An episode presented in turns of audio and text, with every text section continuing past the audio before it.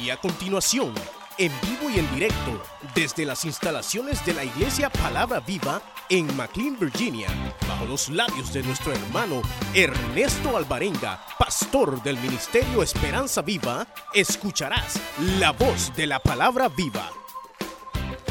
En el último libro de la Biblia, Apocalipsis, y que obviamente entendemos que es un libro eh, profético, ese libro que nos habla de los acontecimientos, hermanos, finales, de lo que sería eh, el fin, así como Génesis nos habla eh, del principio de todas las cosas. Ahí está el principio de la vida. Que no venimos del mono, sino que el Señor nos ha creado a su imagen y a su semejanza. Ahí está el principio de la vida. ahí aparece la primera familia. Aparece, hermanos, el primer, eh, el pecado, el origen del pecado y todo el origen de las cosas. Así en Apocalipsis, hermanos, se nos habla del final igual de todas las cosas, el final de la vida, eh, el final de los gobiernos mundiales, el final de esta tierra. El final de la iglesia misma, hermanos, ahí eh, se representa, hermanos, en el libro de Apocalipsis. Y de hecho que es ahí donde el Señor, en alguna manera, desea no solo eh, orientar nuestras vidas, sino que de la misma manera lo hizo en las épocas pasadas, cuando a Juan el apóstol, el Señor le comienza a revelar eh, lo que hoy, obviamente muchas cosas se han cumplido, otras están por cumplirse, pero que en alguna manera representaban lo que sería el estado de la iglesia del Señor. Y esto que se conoce como las cartas a las iglesias de Apocalipsis, no es sino eh, diferentes estados que espiritualmente las iglesias en algún momento eh, desarrollan o pueden llegar a tener. El Señor conoce el corazón. El Señor conoce, hermano, la vida de cada quien. Y entonces eh, el Señor viene y en un momento viene y, observa eh, lo que hay a nivel general de la iglesia, los intereses de la iglesia, pero también de manera personal. Él conoce lo que hay dentro del corazón de cada, de cada creyente. Él conoce el estado espiritual. Uno tiene la tendencia casi siempre a señalar, usted sabe, la condición espiritual de los demás. Uno, hermano, tiende a veces a señalar la condición de fulano, la condición del sultano, llegar a juzgar, incluso a señalar, pero realmente solo Dios conoce cómo estamos delante de su presencia. Aunque uno pueda creer, juzgar, uno logra realmente ver las apariencias, pero el Señor llega a ver más allá. Y entonces Él conoce, por ejemplo, las necesidades que nosotros tenemos. Él conoce las condiciones que como iglesia, hermano, delante del Señor tenemos. Él sabe si somos una iglesia caliente o somos una iglesia fría. Él lo sabe. Y, de igual manera, eh, el Señor viene y comienza a enfocarse en esas necesidades que la iglesia en aquella época tenía. Y entonces ahí resultaba que habían iglesias con grandes problemas, habían iglesias con grandes dificultades, pero de pronto habían iglesias que gozaban de la bendición de que el Señor, a pesar de que habían pruebas, el Señor estaba con ellos. Y el Señor les había abierto puerta, como el caso de esta iglesia de Filadelfia, que ellos estaban eh, eh, eh, como cualquier iglesia, enfrentando dificultades, pero que a diferencia de otras iglesias, el Señor les había abierto puerta y una puerta grande. Puerta grande. Y, que hermano era una puerta evidenciable, porque a pesar que tenían pruebas y luchas, salían avante de esas pruebas y de esas luchas. Eh, lo que hacían el Señor lo bendecía. Lo que hacían el Señor en alguna manera lo prosperaba. Y eso implicaba que obviamente el Señor les había abierto puertas. Y entonces, aunque insisto, habían aflicciones y habían ciertas situaciones, el Señor le garantizaba la victoria porque la puerta estaba abierta y el hecho de que la puerta estuviera abierta garantizaba la victoria en medio de las dificultades. Y entonces el Señor viene y le dice a Juan, escribe esto, he aquí el fiel, el verdadero. Es decir, el que no miente. Aquel que cuando dice va a cumplir. Aquel que es fiel en todo y que siempre habla la verdad, dice esto. He aquí yo te he abierto puertas. He aquí abierto una puerta grande. Porque yo soy el que tiene la llave de David para poder abrir. Lo que ellos hacían, hermano, mostraba y evidenciaba que Dios realmente estaba, hermanos, con ellos. Tenían el respaldo, obviamente, del Señor. Y, ya sea de manera general, representa una iglesia que va creciendo, que va en avanzada, luchas normales, pruebas como en toda congregación, pero el Señor manifestándose en medio de ellos. Haciendo notar eh, su presencia eh, a tal grado que en medio de las aflicciones, en medio de situaciones, ahí está el Señor. Ahora, en este sentido, hermanos, uno debe entender que el hecho, la realidad de que se nos abran puertas o que Dios nos abra puertas y su presencia pueda estar con nosotros, no es garantía de que no van a venir problemas. No, problemas siempre van a haber. Eh, no hay garantía de que, hermano, eh, como a veces se anuncia, venga Jesucristo y nunca más le va a pasar nada malo. No, si, si, si la vida sigue igual.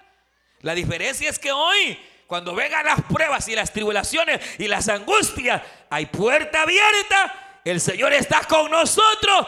Y, si Dios es con nosotros, dice la Biblia, ¿quién contra nosotros, hermano?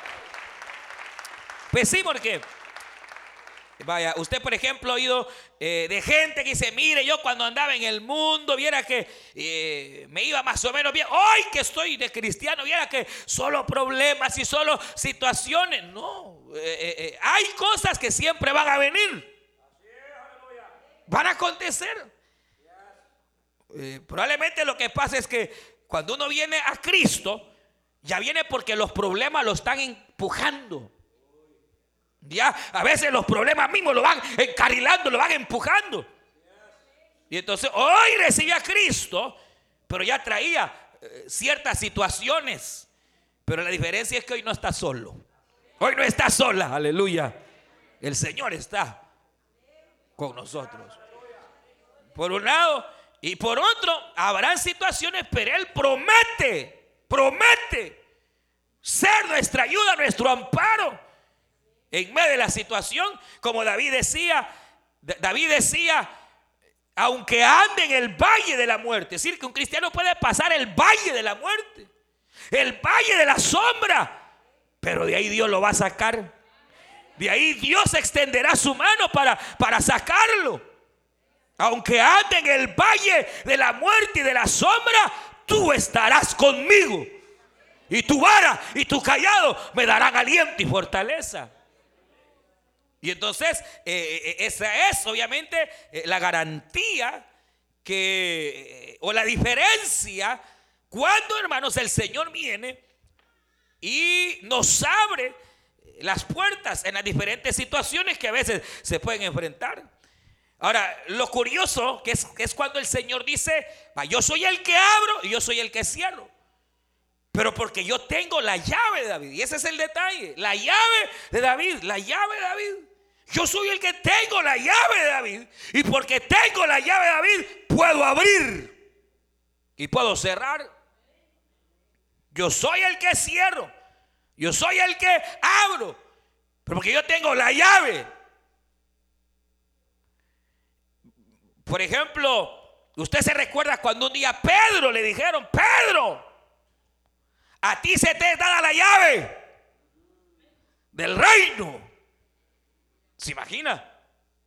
¿Se imagina? Usted ha oído cuando a Pedro le dijeron, Pedro, a ti te damos la llave.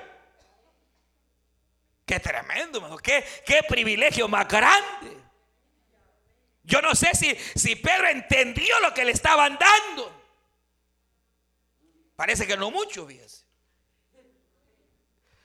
Pero, pero sí, porque, porque parecería que, que, como que no entendió mucho lo que le estaban dando.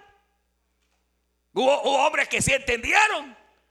Como hablábamos hace un momento. Por ejemplo, hubo alguien que le dieron una llave. Y ese sí entendió. Elías. Elías, hermano, decía, no va a llover por mi palabra. Y cabal, se cerraba el cielo. Y hermano, no había lluvia. Y, él decía, va a llover hasta que yo diga. Qué terrible, se, puede imaginar. E, es decir, que Dios depositó en estos hombres, hermano, eh, tal dominio y autoridad que eran capaces de manejar las esferas espirituales. Entonces venía, venía y decía, no lloverá. Y cabal, un año, dos años, tres años, hasta que venía el pueblo, hermano, arrepentido. Va, ya se arrepintieron. Entonces venía Elías, oraba. Y el cielo se abría. Eh, eh, cuando, hermano, el rey Acab dijo, ese es el culpable, porque casi siempre uno, cuando se ve en situaciones adversas, le echa la culpa al otro, ¿se ha dado cuenta? Entonces, como, no, como había sequía, e, el pueblo estaba, hermano, ya sin comida, ya no había, ya no había nada para comer. Los animales estaban muriendo, ya no había nada. El rey enojado dijo, vayan y busquen ese día y mátenlo porque por culpa de él estamos así. Elías allá estaba orando en una montaña. Y va llegando, hermano, el, capitán con los soldados a, a, buscar la cabeza de Elías.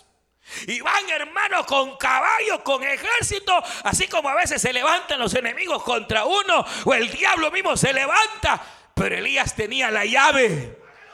Y entonces cuando venían los enemigos, hermanos, Elías solo abría la llave. Y fuego descendía del cielo ¿Se acuerdan? Sí, hermano, allá estaba eh, eh, Elías, allá estaba orando y, entonces venían a matarlo como venía con el ejército y entonces venían con odio, venían hermanos a, a, destruir la vida de Elías. Y Elías solo dijo, Señor, ayúdame, baja fuego. Y ¡fum! Bajó fuego del cielo, hermano. Y entonces vino el rey bravo y mandó otro, otro escuadrón. Ya sabe usted, ¿verdad? La historia, pero, pero, pero la cuestión, hermano, es que, es que también se voló el escuadrón. El tercero fue más vivo. No dijo con ese no me meto, dijo. Y entonces el otro llegó postrado. Mire mi señor Elí. Pero, pero mire qué tremendo el hecho de que había en alguna manera autoridad, porque eso representa la llave. La llave representa autoridad, dominio. El que tiene la llave tiene autoridad y tiene dominio para abrir físicamente. Si usted le echa llave a la puerta, no se puede abrir a menos que usted tenga la llave para poder abrir o para poder cerrar.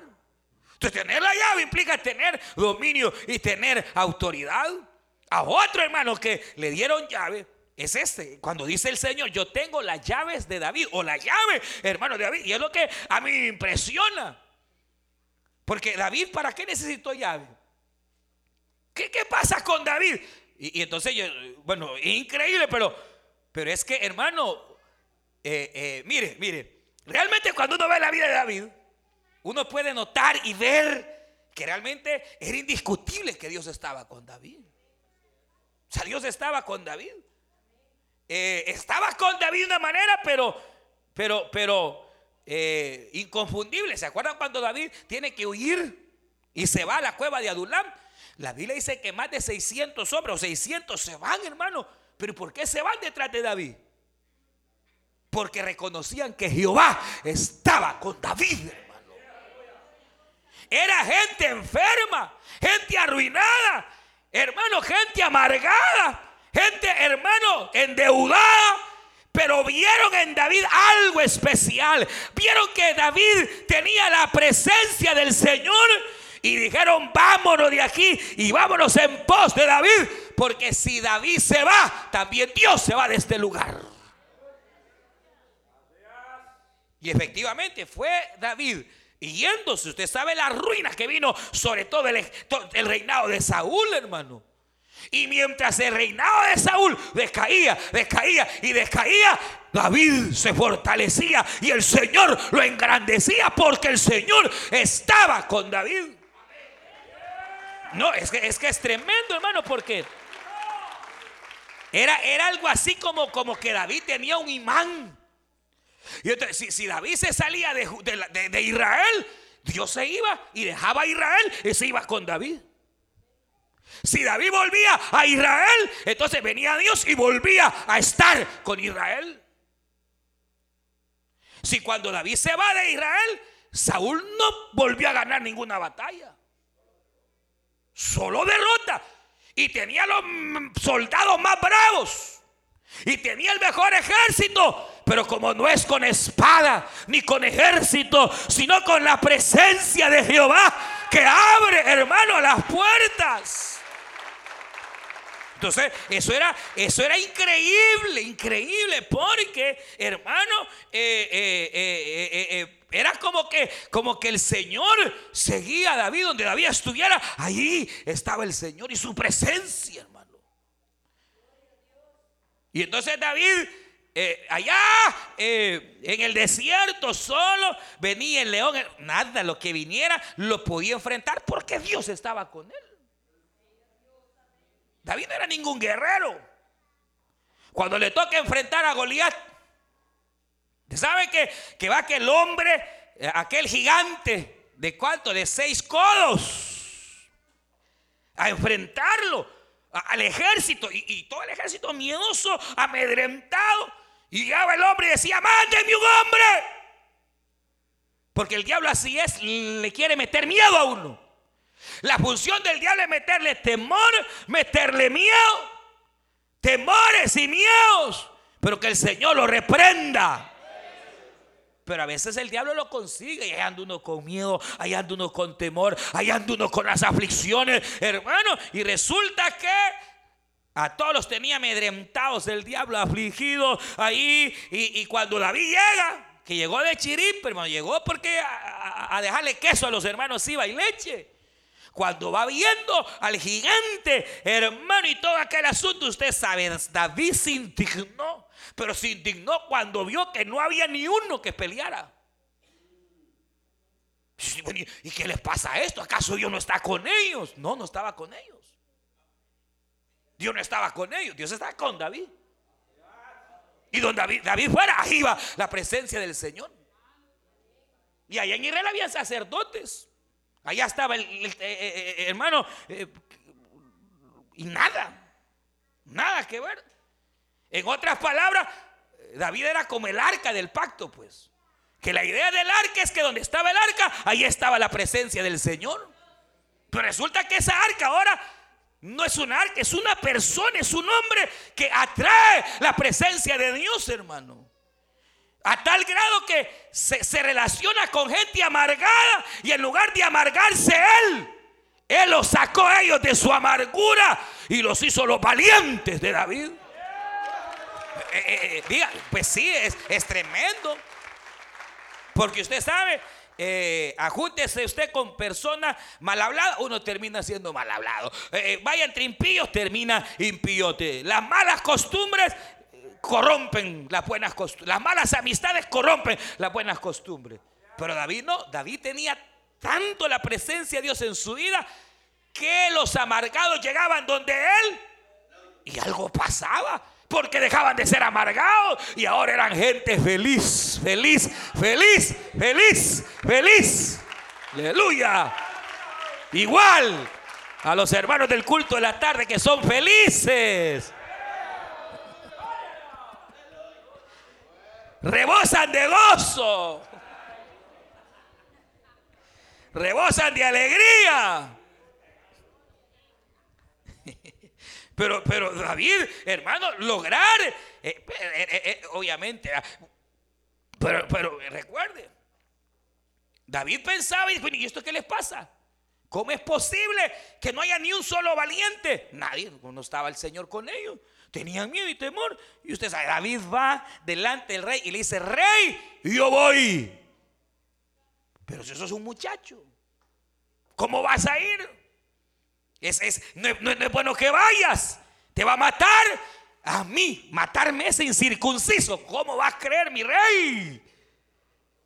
Si yo donde quiera que voy, ahí está el Señor conmigo. ¿Cómo va a creer que es incircunciso? Y usted sabe, Saúl, hermano, hasta le traba toda la armadura. Le traba toda la armadura, hermano, de, él se la da a David para que David fuera a pelear con armadura prestada. Y mire, cuando yo vi un día esto, Dios me puso algo tremendo porque eh, esto eh, eh, yo lo vi así, yo, cuestión mía, puedo equivocarme, pero fíjese que todos los comentaristas dicen que Saúl amaba tanto a David que le puso su armadura para que no le pasara nada. Pero yo eso no lo creo porque Saúl era malo, pues. Si a ese no le importaba ni su madre, con solo el que estuviera bien. O no le importaba a nadie, hermano. Le puso la armadura, ¿sabe para qué? Sí, porque hermano, yo, no, yo, yo, vi ese cuadro y lo vi. Eh, que, que Saúl le pone la armadura suya, la de él, a David, para que cuando David saliera a la guerra dijeran, allá va Saúl. Tuvo valor. Pues sí, porque la armadura toda una armadura, casco y un montón de que ni se reconocía quién iba adentro, pues. Quería saludar con sombrero ajeno. Saúl quería saludar con sombrero ajeno. Y entonces Dios me habló y me dijo, hay batallas que solo usted y nadie más que usted va a tener que librar. Y ahí no hay talles de marido, ni mujer, ni líder, ni nada. Ahí es usted con su propia armadura en el nombre de Jehová de los ejércitos enfrentando al diablo. Hay batallas en las que usted va a necesitar, hermano, del supervisor, va a necesitar del apoyo de, su esposo, va a necesitar, pero hay cosas que usted las va a poder arreglar solita y solo. Sin armadura prestada. Usted va delante de Dios confiado. Y entonces Dios le va a dar la victoria. Porque hay mucha gente con fe prestada. Hermano, ¿por qué David pudo enfrentar a Goliat? Se quitó eh, sus armas y va David. Mire, Dios estaba con David. Dios tenía eh, eh, algo con David, pero ahí estaba la clave. David tenía la autoridad, tenía la llave de poder atraer la presencia de Dios.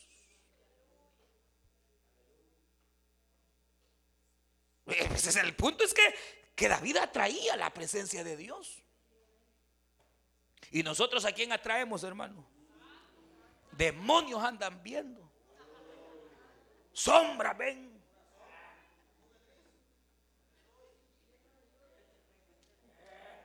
¿Qué andan viendo? ¿A quién atraen? Porque mire, eh, eh, eh, quiera sí o no, en alguna manera, uno tiende a atraer casi siempre su propio reflejo. No sé si me explico. Pero, pero, pero, pero, casi siempre, hermanos, uno eh, eh, eh, tiende a atraer, por ejemplo, eh, si uno es amargado, lo más seguro es que la gente que lo está rodeando también es amargada. como que, como que por ahí va, por ahí va la cuestión, pero, pero, pero, la joven, por ejemplo, la joven, eh, si ella quiere atraer un buen hombre, un buen muchacho, temeroso del Señor, ¿usted cree que andando así con casi chulona, así va a traer un buen hombre? a saber a qué bandido hijo del diablo se va, se va a ganar. Y después va a andar llorando ahí que saber con qué picarazo se, se casó, pues. Pues sí. No sé, no sé, pero, pero la cuestión es que cuando yo digo que David atraía la presencia de Dios, es porque como que David se parecía a Dios, hermano. Y entonces uno va leyendo y uno encuentra que la Biblia dice que el corazón de David era conforme al corazón de Dios. El corazón de David era conforme al corazón de Dios. Es decir, que el corazón de David tenía algo que atraía al Señor, hermano, lo atraía. Y entonces donde David estaba, fuese gigante, fuese batalla, fuese guerra, fuese enemigo, fuese lo que fuese que David enfrentaba, él lo vencía porque el Señor estaba con él. Y Dios manifestaba su gloria en su siervo David.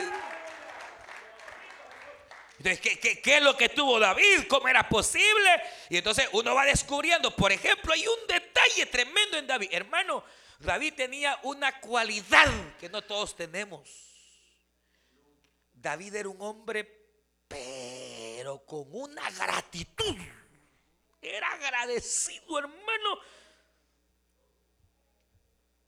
Pues si un día dijo que hermano en todo tiempo iba a bendecir al Señor. En todo tiempo. Bendice alma mía al Señor y todo mi ser lo bendiga cuando todo va bien. En todo tiempo, en todo tiempo. Bendice alma mía Jehová. En todo tiempo, en toda circunstancia pero ahí está, dice David esta frase. Y nunca mi alma se olvide de ninguno de sus favores. Nunca mi alma se olvide de los favores. ¿Sabe cuándo eh, eh, el cristiano comienza a perder la presencia del Señor? Cuando se vuelve mal agradecido, hermano. Pero una persona eh, que es agradecida y que siempre recuerda, eh, eh, hermano, de dónde el Señor lo sacó. Hermano, olvídese. Pero a veces uno, hermano, es, tremendo. Mal agradecido. No vemos, hermanos, ni el favor de Dios, ni el favor que otros en alguna manera tal vez nos han hecho. Hermano, uno, uno, uno,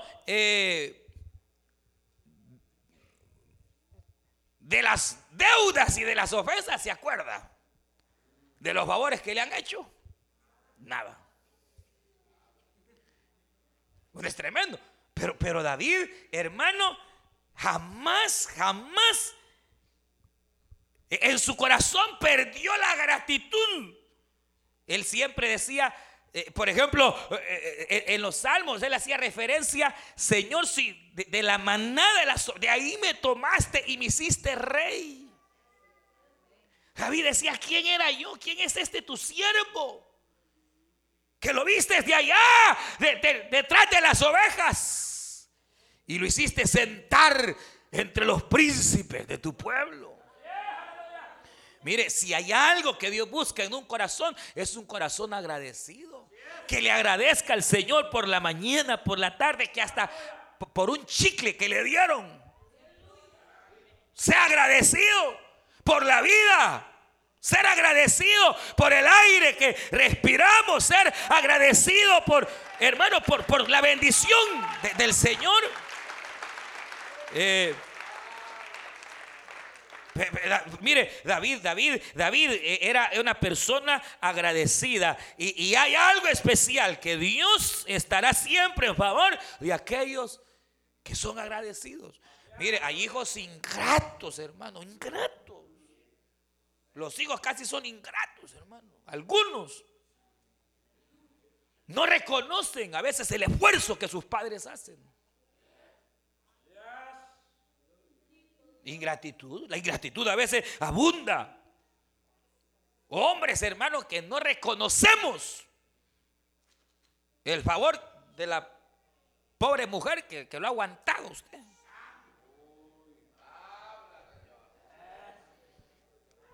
Ingratos, hermano. ¡Qué terrible! Usted lo sabe. Eh, eh, eh, mujeres que no reconocen. Se fueron. Hay mujeres que no reconocen la labor, el esfuerzo del marido, man. Lo hay, lo hay. A veces uno es bien mal agradecido. No reconoce el esfuerzo del cónyuge, no reconoce. y hay hijos así igual, bien mal agradecidos con los padres, hermano. Y a veces hay creyentes, igual que no reconocen. Y no hay gratitud. Igual para con Dios que nos da todas las cosas. Pero aquí sí yo sé que hay gente agradecida. Diga gloria a Dios, hermano. Yo sé que aquí sí hay gente que agradece, aleluya. Y demuestre, hermano, la gratitud. Demuéstrela. Pero está, está lo otro. Aparte, hermanos, de que David era un hombre muy agradecido con Dios y era un hombre que agradecía lo que el Señor y el favor y la misericordia. Hermano, eh, mire cómo era David, que se acuerdan cuando un día David, eh, después de una gran batalla, tuvo sed. Y él dijo, ¿quién me diera agua para beber? Y se van los cuatro. Mira, mira cómo es. David les había enseñado gratitud a los suyos. Y ya, ya estaban siendo formados a la imagen de David. Y se van los cuatro principales valientes de David, hermano, y exponen su vida. Casi los matan los filisteos para irle a buscar agua a David. No, hombre, aquí se muere uno de.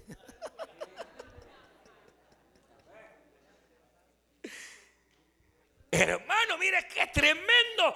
Cruzaron el campamento de los filisteos y dijeron, David tiene sed, llevémosle agua a David. Hermano, y cada uno peleando a ver quién le podía llevar el agua a David porque reconocían. Y David cuando vio aquello no tuvo pero ni valor de tomarse el agua. Cuando le dijeron expusieron su vida por ti, David no, no tenía ni valor de tomar el agua. Pues no se la tomó, la tuvo que entregar al Señor en liviación, en sacrificio. Le digo, Señor, no soy digno de beber esta agua. Así que te la entrego, Señor, a ti. Porque, pero, pero esa es gratitud, hermano.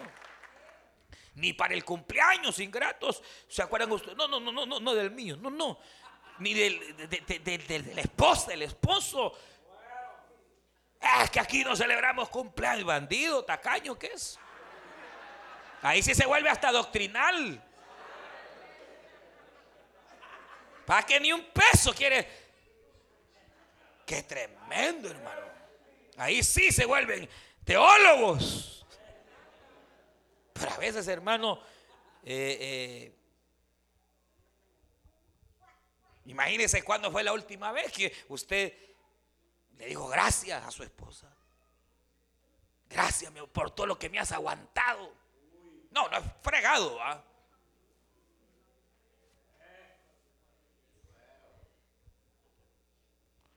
Pero David no, David tenía gratitud.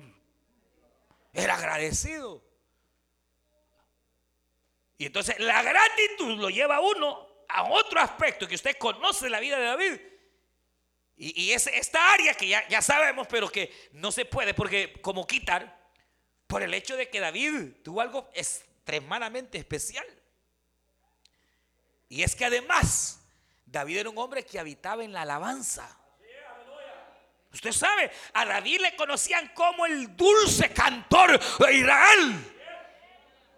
Porque David habitaba en la alabanza. O sea, él no venía solo los domingos a cantar al culto. Su vida era una vida de alabanza, de alabanza, de alabanza, de alabanza, de alabanza. No era solo el, el domingo o en la reunión, eh, David mantenía una vida de alabanza. Si para poder haber hecho cientos de salmos y de cantos, hermanos, al Señor, era porque un hombre era que habitaba en la alabanza. Y, como él sabía el secreto, aleluya, que el Señor habita en la alabanza de su pueblo, hermano, como Dios se resistiría a dejar y mire, fíjese que realmente a Dios no, es cuestión de que eh, eh, le interesa si usted es un tenor para cantar a una varito. No, no, no, no, no. Si lo que Dios le interesa es que en su corazón haya verdadera alabanza y adoración. Porque un corazón que alaba y adora al Señor atrae, atrae la presencia del Señor, hermano. Lo atrae la presencia de Dios. Pero a veces, hermano, uno empieza cantando una alabanza y termina cantando una canción impía.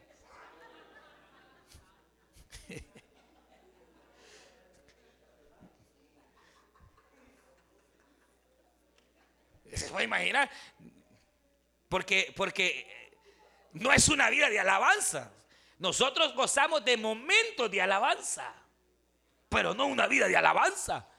Porque una vida de alabanza es aquel que le alaba al Señor en la enfermedad, le alaba en la prueba, le alaba en la victoria, le alaba, hermano, en todo momento. David decía, alabanza habrá en mi boca en todo tiempo. En todo tiempo. alababa, alababa, alababa, alababa, alababa. Y como en esa época era muy igual a hoy, que nadie cantaba al Señor, entonces Dios estaba con el que le alababa.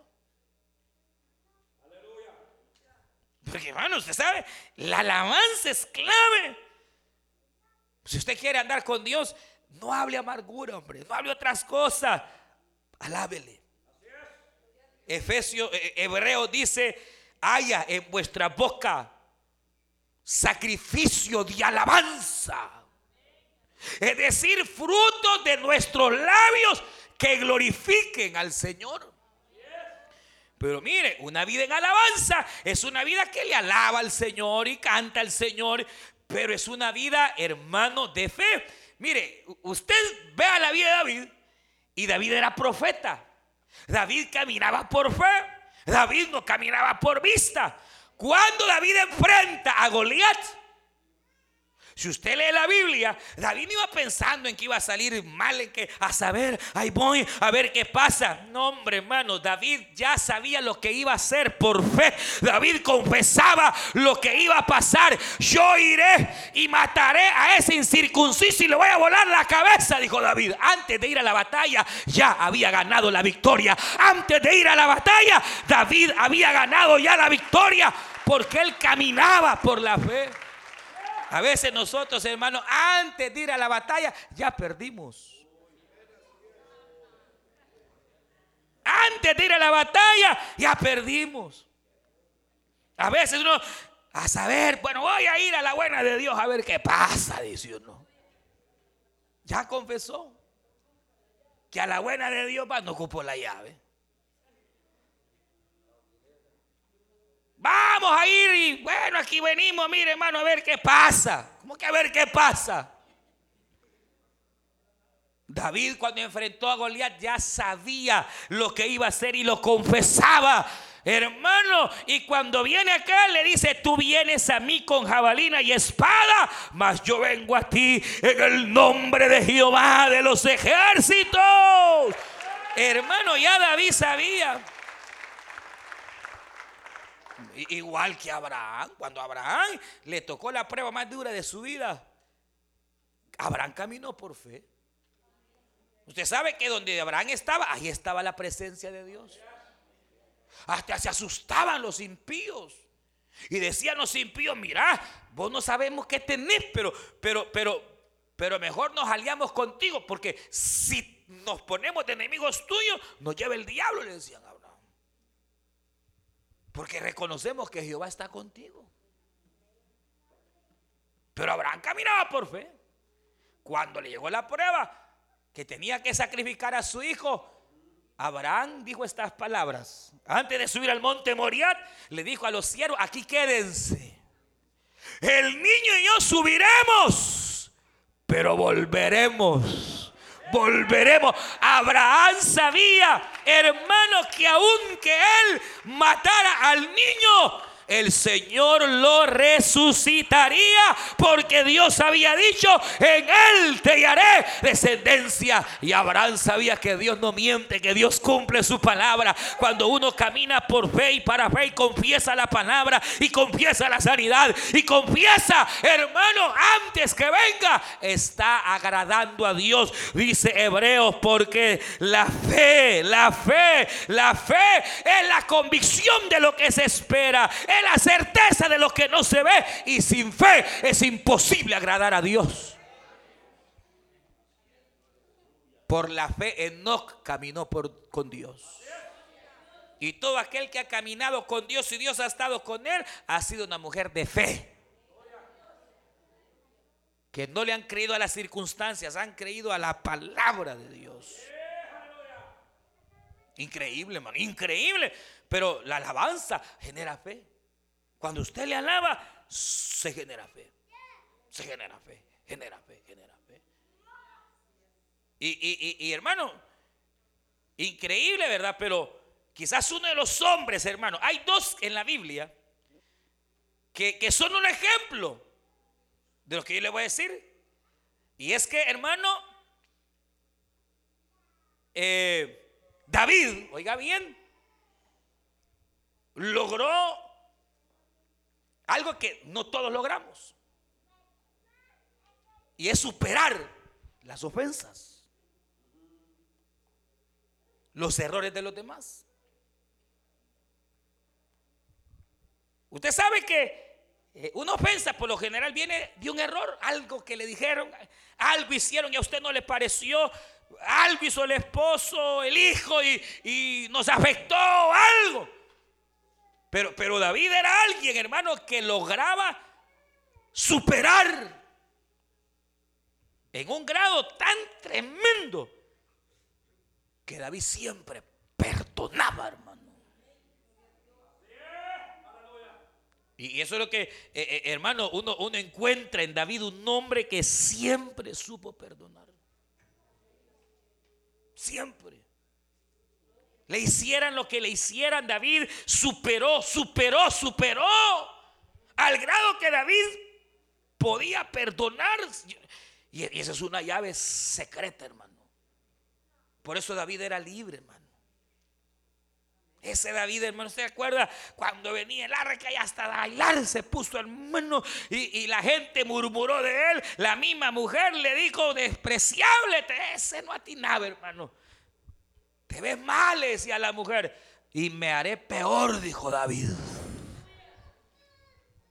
Sí, porque la iglesia que danzaba, hermano, y que, y que danzaba tan fuerte que sus vestidos se levantaban y entonces hasta se le veían sus partes. Y la mujer le dijo, ¿qué estás haciendo? No te da vergüenza. Pero como aquel lo hacía para el Señor, hermano, dice que le dijo, aún me haré más vil por causa de Jehová. Pero ¿sabe qué significa? Que era un hombre libre, hermano. De verdad.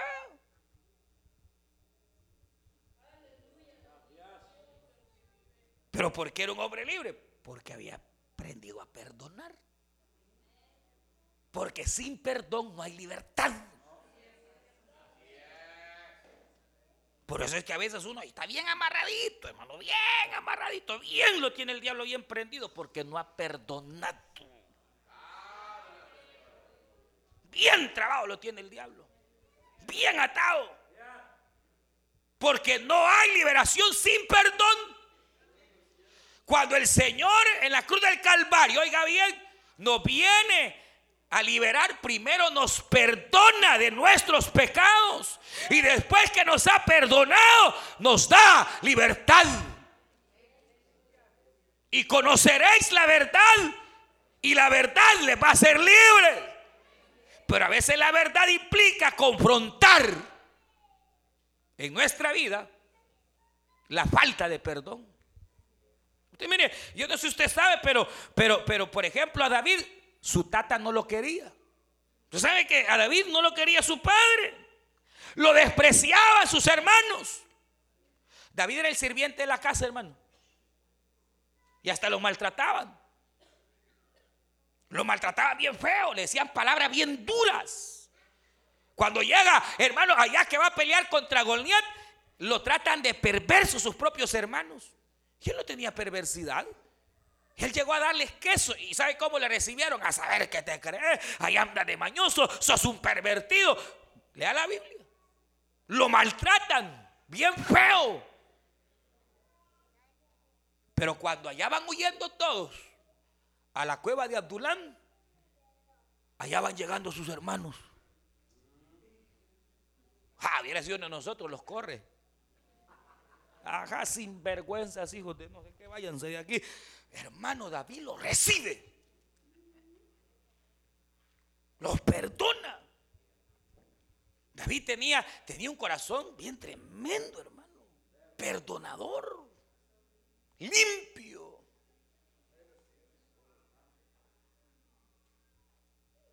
Su hijo se le revela. Le quiere quitar el reino.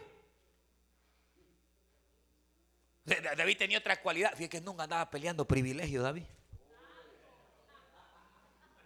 Nunca andaba peleando privilegio, no. El mismo reino le quisieron quitar. No andaba peleando. Sabía quién lo había llamado. Es que cuando uno no sabe quién lo ha llamado, uno es inseguro. Y, y le da celo. Pues, ¿Por qué es inseguro? Porque no sabe quién lo ha llamado. Es inseguro. Le van a quitar aquí, le van a quitar allá. Y ahí anda. Queriendo que no le quiten nada. Porque está lleno de inseguridades. Porque si da, le va a hacer falta, cree él, huella. Pero el que sabe en quién ha creído, ese es abierto, hermano. Y si hay que dar, Él da. Y si hay que dar, ella da. Porque sabe que entre más da, el Señor más le da. Y más le da. Y más le da. Y más le da. Y más le da. Pero, pero hermano, es, es tremendo. Porque David gozó de, de aspectos tan impresionantes. Pero porque él tenía llave. Y usaba la llave. Y cuando había necesidad que perdonar, ¡pau! usaba la llave del perdón. Y aunque le dolía en su alma, perdonaba, hermano.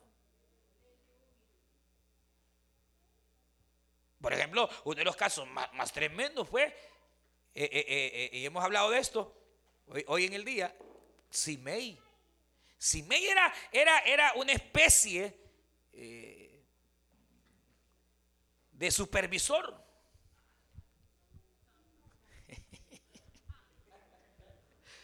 Era, era alguien, hermano, así como, era, era alguien que tiene una posición en el reino.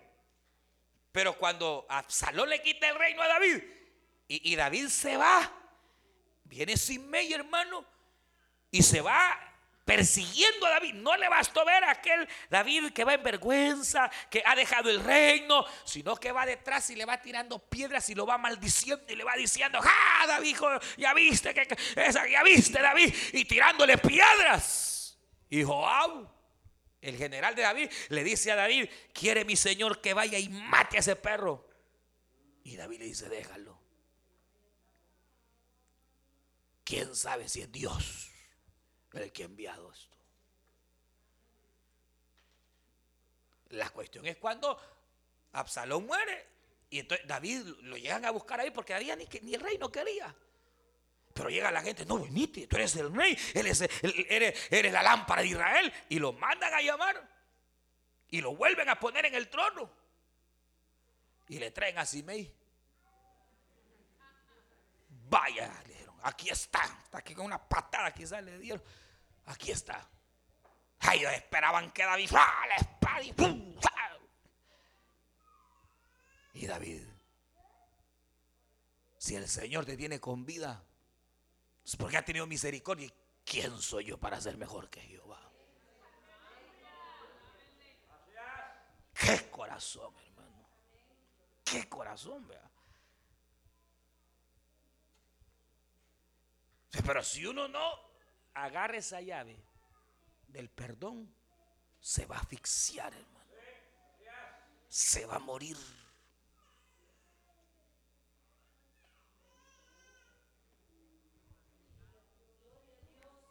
Y la presencia del Señor no va a estar.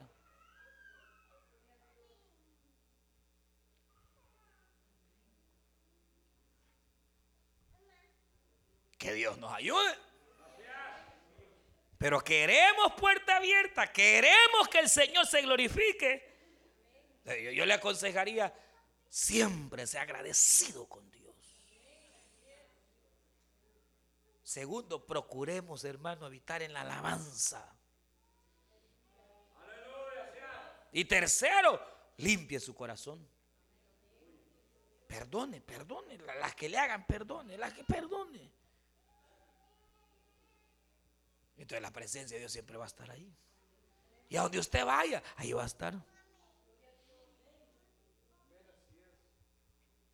Mira, le dijo el Señor a Josué, que te mando, esfuérzate, sé valiente.